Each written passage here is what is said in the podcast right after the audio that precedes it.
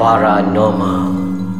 Di sebalik tabir Seekers Underground Menjejaki misteri entiti. Hai Assalamualaikum. Bersama aku lagi Syai. Dan Ami. Di dalam podcast saya sekacang Segmen Paranormal Dia harap semua pendengar Sihat-sihat sejahtera. Alhamdulillah Terima kasih banyak Di atas segala sokongan korang dah, Kerana masih lagi mendengar kami. Dan, Dan jangan ah, takut Untuk terus mendengar.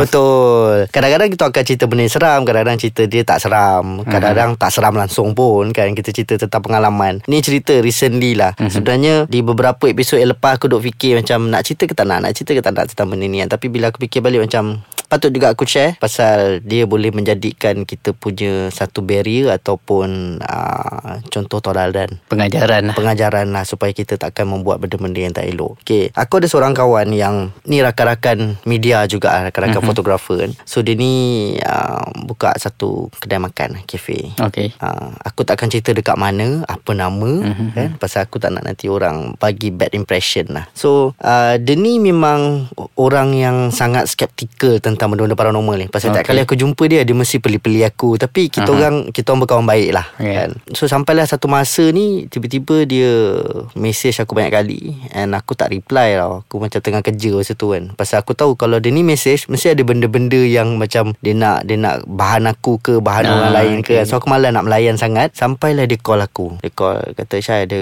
Benda nak cakap sikit kan So aku cakap ni okey tak apa Nanti aku pergi kedai lah Kita borak kat kedai kan So Mungkin dia tak sabar nak menunggu besoknya Mhm. So malam tu juga Dia mesej aku Dia kata Syah Actually aku rasa Something different dekat kedai aku ni Pula Ah, so aku tu cakap ni okey macam ni bro. Apa kata? Aku siapa pun orang tanya aku tentang gangguan ke apa kan, aku memang akan suka paling senang lah aku cakap mm-hmm. kau layan dulu Rukiah. Kau tengok macam mana perginya kan. So malam tu nak jadikan cerita. Aku tak suruh pun dia buka malam tu. Cuma Aha. aku cakap dia layankan dulu Rukiah kan. So dia kata okey. So rupanya dia buka malam tu. Malam tu So juga dia layan seorang kat kedai And yang yang the best part is Semua staff dah balik. And dia ni malam adalah masa dia untuk Dia kira account Sorang-sorang tau Kira okay. Account Ataupun kalau macam dia dah settle account di awal Dia akan settlekan daging-daging Ayam Segala apa yang nak di frozen kan tu. So dia akan buatlah kerja-kerja macam biasa Tapi berseorangan Sambil melayan Rukiah ni lah. So bila besoknya aku datang Muka dia memang sangat pelik lah Pasal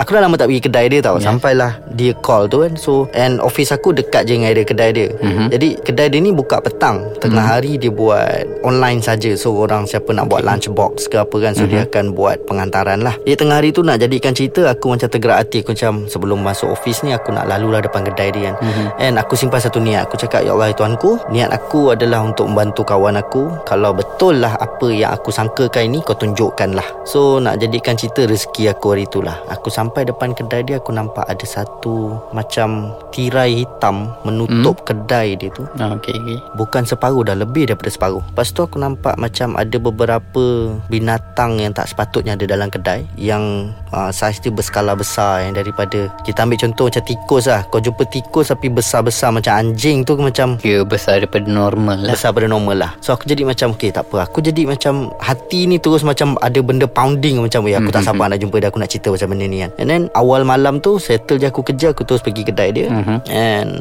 Aku terus tanya dia. Aku cakap Okay macam ni lah bro. Apa kata kau cerita kat aku From A to Z? Pasal apa? Aku cakap tu terang kau. Aku perasan kau punya perangai pelik ni Dah lama. Pasal member kita orang ni Dia ni bukan jenis pemarah tau. Mhm. dia ni jenis happy go lucky Hari-hari dia nak berlawak je. Kau cakap serius dengan dia pun Dia akan berlawak dengan kau kan. Tapi dia cerita Dia kata Tuan semenjak belakangan ni Aku rasa macam pelik sikit Pasal Even benda kecil pun Boleh buatkan dia trip Dia macam maki hamun staff dia Apalah semua kan. So aku cakap dia Ber, Berapa lama dah benda tu berlaku? Uh, Sebulan dua bulan juga. Bulan dua bulan Kan Pasal mentality dia sangat skeptikal Tentang Aha. benda-benda paranormal ni Yang buatkan dia macam Mungkin aku penat kot. Mungkin Hmm, Mungkin emosi aku terganggu Pasal apa. Customer tak ramai ke apa Macam-macam aspek lah.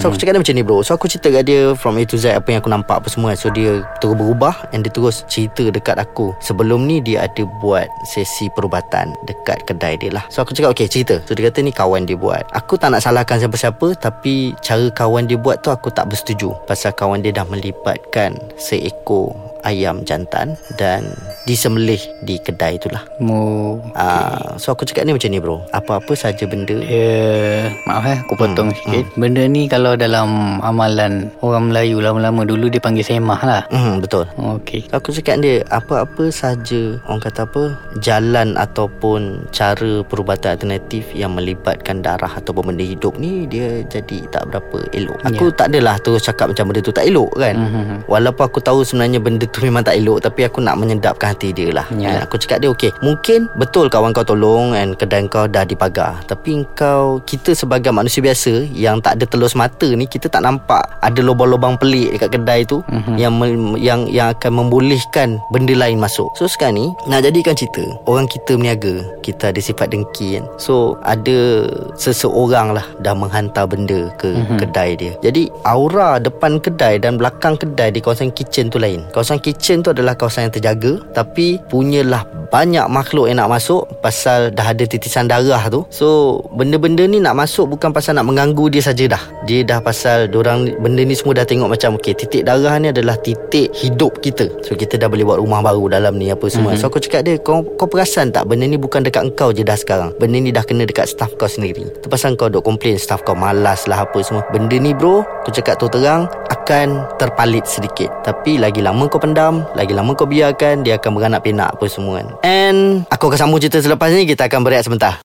Okey, aku terus sambung pasal masa Ah, sangat-sangat macam guru kita. Ah, Okey. Secara pantas lah kan Mhm. Memang betul pun Kalau kau cakap dengan dia Cara yang kawan dia buat tak buat Tak elok Sebab semah darah ayam dalam kedai Mhm. memang dilarang dalam Quran ha, dalam agama Islam Mhm. sebab dia macam kita menjamu sesuatu tau Mhm. so dalam dalam kata lain lah Mhm. maaf cakap lah Mhm. benda tu dah mendatangkan syirik so bagi aku kau ambil tindakan yang betul lah kau menceritakan benda tu kat dia Hmm. Cuma aku tak adalah tu menerus me- menyalahkan member dia. Bagi aku macam niat member kau tu betul. Mhm. Kan? Tapi dalam Quran pun dah tulis niat niat tak menghalalkan cara. Okay, so bila nak sambung, aku sambung balik eh. So malam tu aku tu aku tu cakap dia, aku cakap bro macam ni lah bro, aku terpaksa ambil keputusan sebelum bertanya dengan kau pasal aku rasa macam benda ni adalah tanggungjawab aku untuk bantu kan. Uh, aku panggil lah teman kita untuk datang dan buatlah sesi perubatan. So malam tu member kita ni cakap kata kita tak boleh settle dengan kedai lagi. Kita kena settlekan dia dulu. So, member kita daripada Kedah ke yang mana daripada daripada orang okey okey Ah, okay. So, bila panggil, dia kata, Kishai, saya rasa saya nak settlekan dia dulu. Kan? So, dia panggil lah masuk dalam surau apa semua. So, so, selepas setengah jam macam tu kot. So, kita orang ada empat orang. Terus duduk Dua orang di belakang kedai Dua orang di depan kedai lah mm-hmm. Kita nak tengok apa perubahan yang jadi kan Tapi sepanjang menunggu tu Badan aku ni kebas ni Kebas je. So aku tanya dia Aku cakap bro Benda ni normal ke? Kan? Pasal walaupun aku ni seorang penyiasat paranormal Tapi kadang-kadang ada benda-benda yang pelik terjadi kat aku ni Membuatkan aku tanya-tanya kan? So aku tanya dia balik Cakap bro Adakah benda ni normal? Dia kata yes bro. Pasal pun kau yang first sekali yang discover. Sekarang benda ni tengah duk kecam kau ni. Pasal dia nak suruh kau belah. Kan? Tapi Alhamdulillah aku kuatkan juga semangat untuk tunggu. Dan bila kawan kita ni keluar Aku tanya dia apa Dia kata Syai macam ni lah Syai Kau pun tahu aku skeptikal tentang benda ni Tapi apa yang memang kau buat tadi Membuatkan aku terus terdiam Dan aku cakap macam Ini adalah kebesaran Allah So kawan kita ni tarik something Daripada perut dia Mhm. Sampai dada tu dia rasa macam ada benda nak keluar daripada mulut dia tau. So uh, dia dia diberitahu lah kau relax je kau relax tarik nafas dan berzikir dalam hati apa semua. So bila dia tarik tu memang dia rasa ada something keluar pada badan dia. So malam tu bila dah settle je dia member kita ni cakap kata kita akan ada tindakan susulan selepas tujuh hari tujuh malam lah. Mhm. Kita biarkan dulu tempat ni macam mana apa semua. So dalam masa yang sama dua tiga hari selepas tu dia dia call aku dia tanya kata Syah memang normal ke rasa aku macam ni aku cakap biarkan bro. Sekarang benda ni tengah psycho kau. Mhm. Pasal dia nak Dia nak kau menerima dia balik Pasal hmm. sekarang ni Benda dah ada dalam badan kau dah ni Kan Tapi Yang bestnya bila aku tanya kawan kita yang tolong mengubatkan ni Aku cakap dia Sekarang ni apa masalah benda tu nak kacau aku pula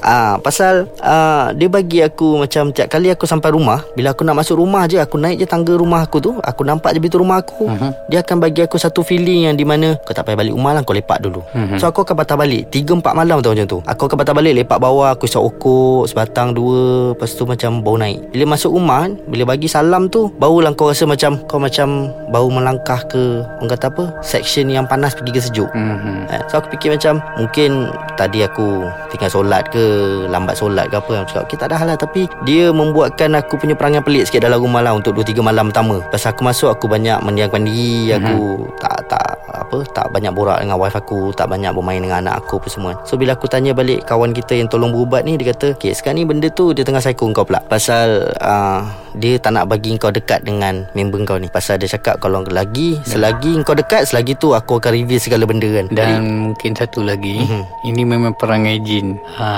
Aku tak nak kata apa Tapi memang perangai jin. Aku rasa yang dia buat kau rasa Nak tak nak masuk rumah Lepas tu Kau dengan wife kau tak macam biasa Mungkin salah satu sebabnya Nak memporak perandakan keluarga lah. Mungkin jugalah. Itu memang perangai jin Mhm. ha, Okay sambung balik. Itu yang pelik. Tapi Alhamdulillah lah. So selepas proses Dah selepas tujuh hari tujuh malam tu okay, Sahabat kita ni Tolong berubat daripada jauh lah. Ya. Pasal dia nak datang pun Bukannya dekat kan Mhm, Daripada jeram tu. Mhm. So dia buat daripada jauh And semua Aku rasa dah dekat Sebulan aku tak jumpa Kawan aku ni. Mhm. So Aku rasa dalam InsyaAllah dalam 2-3 hari lagi Aku nak datang melawat ke kedai dia Nak tengok macam mana keadaan Tengok perubahan eh. Tengok perubahannya But so far Kawan-kawan kita orang yang lain Yang ada Menyaksikan malam tu Semua semua kata macam Apa Kawan kita dah kembali lah okay. Ah, dia dah dapat balik rasa vibe dia apa semua and aku hmm. memang sangat-sangat mendoakan supaya bisnes dia lebih maju dan dia kurang diganggu pasal benda-benda ni. Pasal macam pelik tau. Dia kira dia dah start membahan orang balik ya. Ah dia dah start balik apa semua and ah dia masih lagi dalam tempoh orang kata apa uji Pro- kaji percubaan dan Probation. juga probation lah. So dia kena dia kena macam uh, relax relax pasal Hmm. yalah macam biasalah benda tengah duk tunggu kat luar kan. Mhm. So bila masa dia ada faulty punya lubang ni benda akan serang balik lah. Yalah. kan? Jadi itulah pengalaman aku recently yang aku rasa macam aku nak share dengan semua orang supaya kita sentiasa berjaga-jaga dan juga tengok kiri kanan apa yang kita buat. Kadang-kadang kita rasa apa apa yang kita buat ni betul tapi orang tengok tak betul. So nak-nak dalam berniaga kan keliling kita ni penuh dengan orang-orang yang suka sangat iri, hati dengan kejayaan kita. Yeah. uh, Dan rasa pengalaman kau tu lebih kurang sama lah dengan yang biasa kita buat ha, dalam Seekers Underground dulu. mm, mm, mm. Sebab biasanya benda-benda paranormal ni satu dia tak nak yang dia paling tak nak adalah bila rahsia dia dibongkar. Dan kalau kau ingat dalam Seekers Underground dulu kita banyak bongkar rahsia. Uh, dah bukan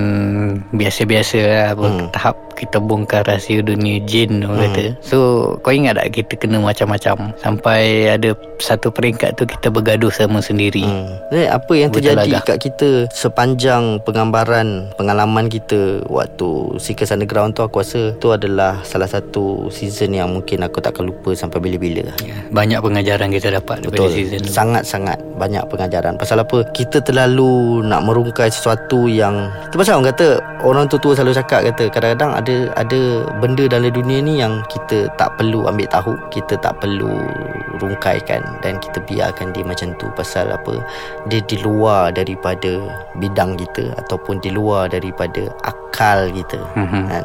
Tapi itu adalah satu challenge untuk semua uh, pengamal-pengamal ataupun penyiasat-penyiasat paranormal dekat luar kan? termasuklah kami sendiri di mana selagi ada lubang selagi tu kita gali.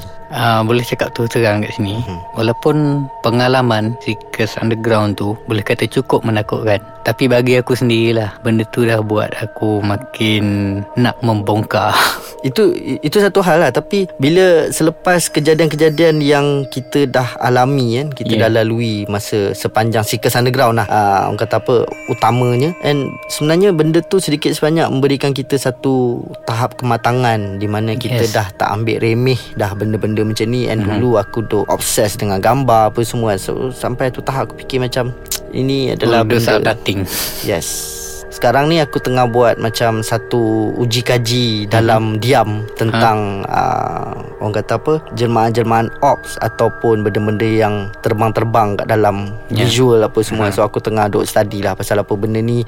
Makan makan masa berbulan-bulan juga pasal aku bukan study hari-hari. Aku study bila aku rasa macam okay malam ni aku nak baca lah so aku akan baca lah kan. Jadi uh, aku nak study balik. Kenapa tiba-tiba aku dah lost interest dengan visual dan gambar kan? Aku lebih kepada penemuan dan juga apa yang dirasa dengan diri sendiri. Pasal aku rasa macam kalau kita terlalu bercerita tentang apa yang kita rasa pun jadi tak betul juga. Pasal apa orang luar tak dapat rasa apa kita rasa kan. Jadi itulah dia pengalaman recently yang aku alami sendiri dan juga cerita-cerita daripada Amir daripada episod-episod lepas. Uh, kita dah pun sampai ke penghujung episod. Insyaallah kalau ada rezeki yang lain kita akan bertemu lagi di episod yang akan datang. So uh, kalau ada sebarang cadangan pendapat ataupun komen ke apa korang boleh tinggalkan dekat laman Facebook kita orang. Nak ada perkongsian pun boleh. Ah boleh juga. Kalau korang rasa macam ah, korang ada cerita nak yang kita orang ceritakan, kita orang cubalah menceritakan dan juga ah, try untuk selami apa yang korang rasa tu.